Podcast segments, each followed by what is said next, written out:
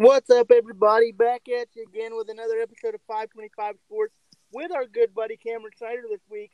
What's up, Cam? Say hello to the people. Hello, people. It's good to be back. Um, I am back from my two week hiatus. Has it been two weeks? I feel like it's been three.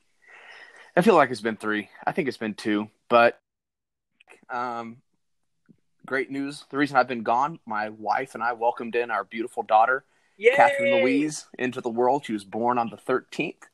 Uh, nine pounds, one ounce, 22 inches long. She is a fat, happy baby. We're home. We're doing great. But uh, yeah, I'm ready and raring to get back to podcasting.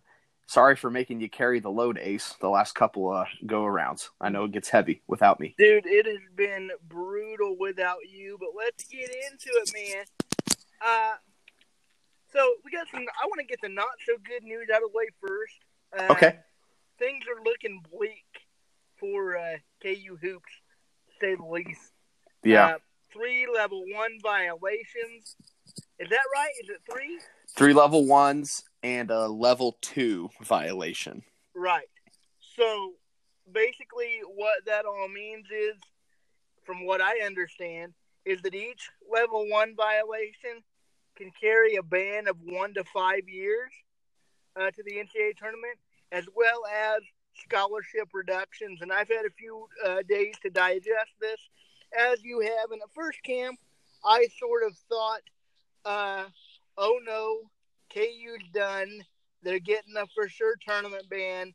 And then I sort of relaxed on that a little bit. And then I heard the Georgia Tech news today that they're Yeah. banned from the tournament. And then my my alert went way back up. So, uh, what are you thinking? I sort of broke this into three tiers, and I'll get into that in a minute. But So my initial reaction was like yours. Oh crap! Um, Bill Self is on a sinking ship. Um, there, there's no way that they're going to get out of this. But you know, looking at it from big picture, if one of the level one violations has to deal with Billy Preston, then that should be a non-issue because he never played a game for the University of Kansas. He played one. He played in an exhibition game, so that really doesn't count. He, he never stepped on the court in a regular season uh, NCAA sanctioned game. The second one would be Silvio De Sousa, and the NCAA has already cleared him to play. He did his time of serving his one year suspension, but NCAA has said he is now an eligible player, even though he did, or not him, his guardian received improper benefits on his behalf without him knowing. Now, all that said, with the the Georgia Tech news coming out today, I think it's inevitable that KU faces at least a one season postseason ban. Um, I think that if, if we're doing overreaction, um, I think that the 2018 Final Four is going to be stripped. I think the um, the Big 12 championship that they won with Silvio De Sousa on the squad is going to be taken away. And I think that Bill Self is going to face some sort of suspension. yeah, I yeah I agree with all that. Um, I originally I had this sort of broken into three tiers, and the tiers that I had were tier one were things that were going to happen that were inevitably going to happen, and to me that was a scholarship reduction and a one year show-cause ban for uh, Bill Self, which means that he can't or so called, which means Yeah. that he can't coach for a year. To me, that's uh, a certainty. Um, which I also think could happen to um, Kurtis Townsend. I Right. I think he could be he could be uh, uh, sent packing for a year as well, and he's sort of their lead assistant. Uh, the tier two is were things that are probable, so like seventy to eighty percent chance of them happening um, would be like uh, Final Fours vacated, Big Twelve titles vacated. Um, and then originally, uh, tier three was going to be things that like 50 50. And I sort of had the 50 50 as a tournament ban. But seeing the Georgia Tech news today, uh, that you know, that falls back into tier two. I'm not going to say that it's inevitable, but I think that it's very, very possible. Uh, I I don't see how they wouldn't take the final four away. No, no, no. I'm talking about a tournament ban. Tournament ban. Oh, tournament ban. Yeah. I, I don't. I won't. I won't go as far as to say that it's certain a certainty, but it's very, very likely. Did you see like the details on Georgia Tech's level one violation? Like No. what it entailed? No idea. So I can't remember who I read this on, who I read this from uh, on Twitter, but it was essentially Jarrett Jack taking, I think it was, um, hey, as a kid who eventually went on to play uh, at Duke, wait, wait, took wait, this. Jarrett Jack, the guy that beat KU out in the Elite Eight 15 years ago. Yep, Jarrett Jack took. Um, I want to say it was uh, Wendell Carter out to a strip club and paid for the whole entire thing, and yeah, and Wendell Carter eventually went on to play at Duke. So he, Wendell Carter, received these quote improper benefits, Right. but very improper. ve- very improper, uh, depending on what what the what circles you run in. But since uh, they, I can't remember. I got. I'll have to look up the tweet and I'll uh, I'll retweet it. But it was had something to do with Wendell Carter, and I guess Coach Pastner knew about it. And yeah, I'm I'm just ready for this. I hate saying it. I'm ready for it to be over. Yeah. And I know it's not anywhere close to being over for KU because they've got 90 days to appeal the notice of allegations and my guess is they will appeal it on the 89th day. And then the NCAA has a certain amount of time to um, address the appeal.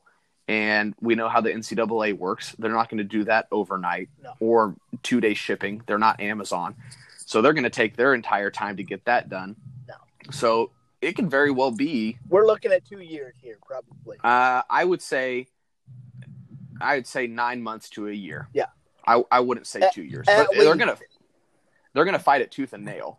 At KU least. is for sure, but I really hope it, like if KU gets totally nailed,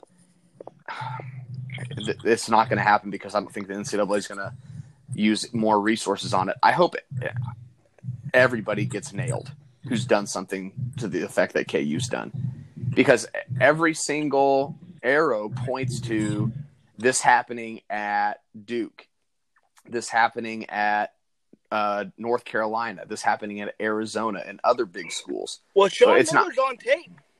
I know LSU's on LSU's Cope's on tape as well. So maybe KU is going to be the only one that gets nailed, and everyone else just wipes their brow and says, "Whew, "Glad it wasn't us that got caught." But I don't know. We'll see what happens. Here's We'll the thing. Here's the thing, Cam.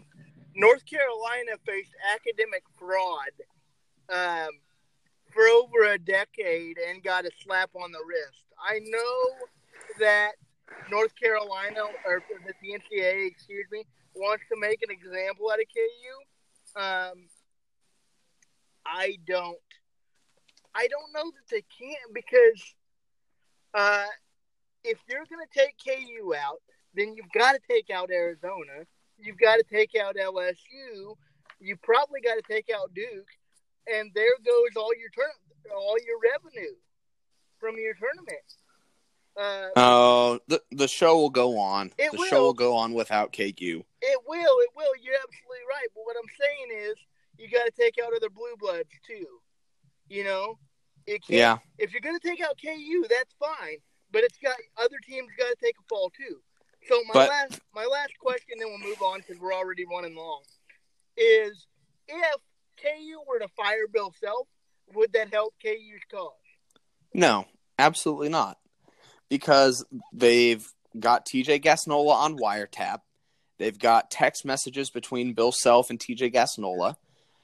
I mean, it's all right there. Firing the coach doesn't like wipe away the sins Right, of of the past. right, They could bring in like the equivalent of basketball's Turner Gill, like a holier than thou individual, uh, and the NCAA is still going to be like, well, no, you, you did this, this, this, this, and this. right. I mean, I just think KU is, I don't want to say wrong place, wrong time, but TJ Gassnola got wiretapped. They've got it all on record. So Yeah. I think that's just gonna Yeah. uh, that's just gonna be uh, what happens. Yeah, so let's Katie's gonna fight it, but it doesn't look like they have much of a leg to stand on at this point. Um, let's move on. let's move on, man. Uh, another sad day for Royals fans. Ned Yost retired. Uh, he announced his retirement. You called this not very long ago that he would retire at the end of the year, and that um, oh, Mike Matheny would would come in and replace the Royals. What is a Ned Yost lasting legacy to you, Cam? Uh, to me, Ned Yost's lasting legacy. This is obvious. Uh, back-to-back American League champs, 2015 World Series champ. Um, he helped bring along Mike Moustakas, bring along Eric Hosmer. Um, it was just like I don't know. He he's the I don't want to say he's the face of the Royals because I think the players are the face of a franchise more than a manager. But he kind of like fathered them along. He and Dayton Moore fathered the organization along into a, a mature group of veterans Uh-huh. not the bright-eyed and bushy-tailed rookies that Hosmer and Moustakas once were. Um, and he's going to go down as the all-time greatest manager in Royals history. He's got the most wins all time uh, of any manager in club history. I think his number should be retired. I don't think anybody else should wear the number three. Um, I mean, if Dick Howser has his number retired and he won a World Series with the ball clubs, then I think Ned Yost should have his number retired as well. Um, so yeah, we'll uh, we'll see if that happens. Yeah. Um, are you telling me that Ned Yost is a better manager than Buddy Bell? Yes, I am. That's what- that's And- And Tony Muser and Trey Hillman and uh, and Tony To- Pena. and Tony Pena. Yep. Yeah. You hit that on the head. I, I think I think it's a good thing that it's happening this year, especially with this with the sale of the team to uh, John Sherman and company.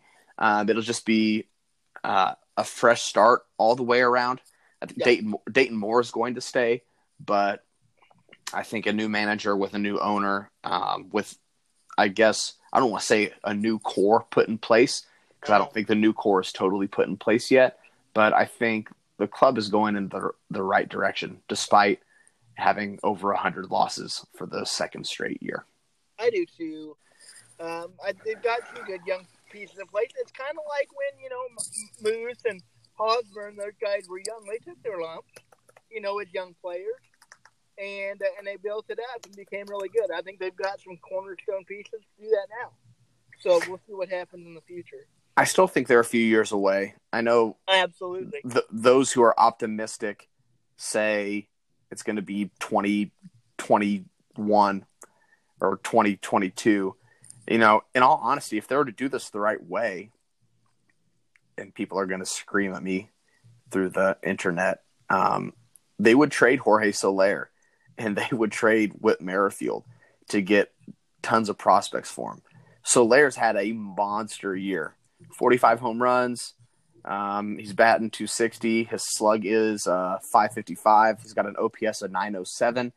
I mean, and he's played in every game. He has played in every single game, and that's never happened in his career. His previous uh, high for games played in the season was 101. Right.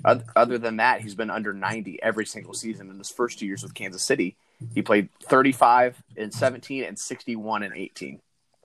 So, I mean, you, you could trade him off. He's still got a lot of control.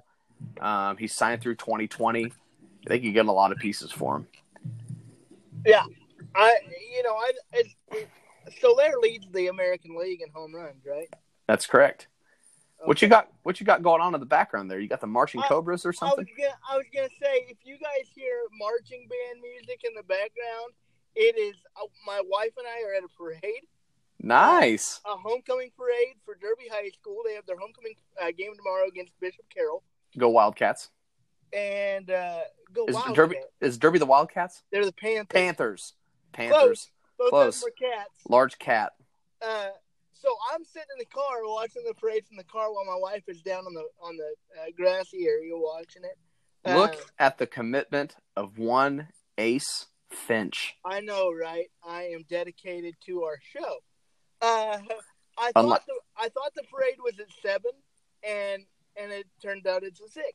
So I found that out like ten minutes before we were supposed to record, and uh, so I didn't have much of a chance to, to get it get to you and ask you if we could re- reschedule.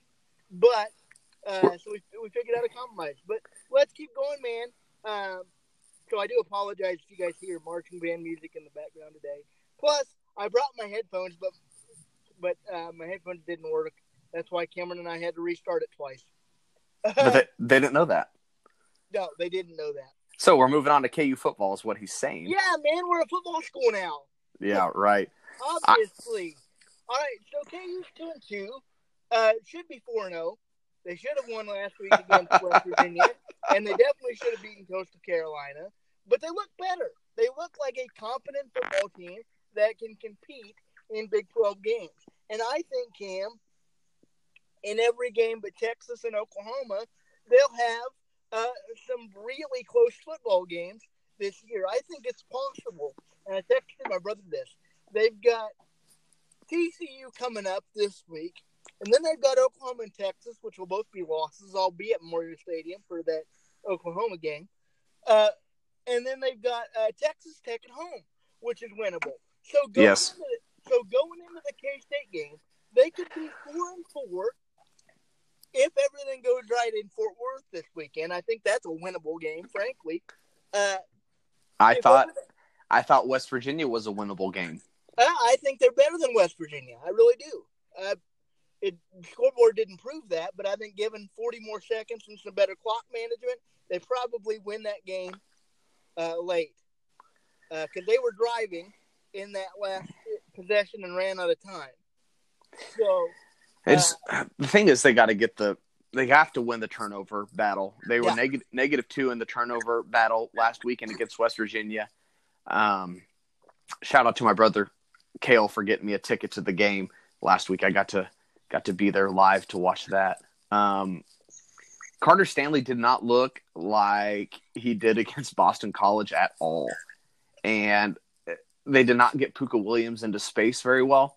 In my opinion, it looked better in the second half than Yeah. it did in the first. Uh, they started to run a little more of the spread looks in the second Right. half compared to the first half. Um, but yeah, it all it all starts with the quarterback play. Carter Stanley has to play like he did against Boston College um, if this team is going to be successful at all this year. He can't play like he did against Coastal Carolina. He can't play like he did in the first half of the West Virginia game. You know, they've got to, yeah, he's got to step it up. Their defense has to step it up too. I don't know how many times West Virginia ran the little uh, dump it off to a running back or tight end in the middle of the field, like a six yard pass that would eventually go on for 12 or 15 more yards, and the defense couldn't stop it. So Yeah. have got to be more competent on the defensive side of the ball as well if they're going to have any success. Yeah, you know, I it, it looks to me like when I watch their offense that Les Les Koenning, their uh, offensive coordinator, is still getting used to his offensive uh, personnel, and so I I think that they're still adjusting to it. They've looked better in uh, second halves in each of the last two weeks. They've got to get off to a better start. Um, they've obviously got to get off to a better start this week at TCU, or it's going to be a long Saturday because TCU is better than West Virginia. Uh, they got to get off to a start where they can feel good and build some positive momentum right away. You can't go three and out in your first series. You can't give up a touchdown in your first uh, uh, defensive uh, series because West Virginia marched down the field immediately and scored uh, like it was Mhm. nothing Yeah. and and so they've got to get off to a better start in games, as well as running more of those RPOs that they did against BC. Throw BC off a little bit. Of course, you're not going to surprise anybody now by running those like they did BC, but it's their best. It's their best way to utilize the offensive weapons that they do have, in my opinion. Uh, but I think it's very possible that they win a couple of Big 12 games, man. I really do. Uh, they look competent. They look better and uh, I'm excited about the future. It seems like it's bright if Les Miles can get some talented players into Lawrence. Get Pooka the ball. Yeah, tw- at least 25, 25 times a game. Not just getting the ball, getting the ball in space. Yeah, Let He- work. he had like I'm trying to think. I want to say 75 total yards against West Virginia, which is about 100 less yards than he needs to have on a regular basis. I mean, Right, he can catch the ball out of the backfield. You just got to get him in space. right. But do you do you think that Saturday's winnable against TCU? what's the line? Uh, they're they're underdogs by 15. Oh, then no, absolutely not. They were underdogs at Boston College by 23. They're not going to. No, no, it's not going to happen. Okay. I think the only two games that they have remaining that they have a chance to win are at when they play Texas Tech and whoever they play on their bye week. I'm I'm a little bit more optimistic than you, but I understand your uh, your uh, your sentiment. At the Uh, be- at the beginning of the year, I would have said I think they have a chance to beat K State, but I really think K State's for real. It Oh, pains it pains me to say that K State's legit. Well, we There- got to find out. We got. I'm going to watch the game on Saturday on ESPN Plus. K State's one to zero. They really are. They Bowling Green and Nicholls. Anybody in the Big Twelve could have beaten them fairly K- and and looked impressive doing it. Um, so K State's got one impressive win. If they go into Stillwater and just throttle the uh, the Cowboys this week in Stillwater, I'll be I'll be saying that too. But They're I'm five- hold off until Saturday night. They're five and a half point dogs. I don't know why you wouldn't pick K State and the points, Well, I but would take the points. yeah, why would you not? Yeah, five and a half. Give me five and a half. Are you kidding me? I think the Cats would they win it outright, that's just me. All right, man. Uh, we've done our we, we did our rap uh, college football preview, so we're going to move on to our last topic: Chiefs and Lions. Um, I don't know who needs to hear this, but Patrick Mahomes is the best quarterback in football. It, uh, I I said it. Hot, Uh, hot take, hot take alert, hot take alert. The, If, well, you need if some you need to pull over your car to catch your breath, do so right now. there's some Denver fans that are still holding.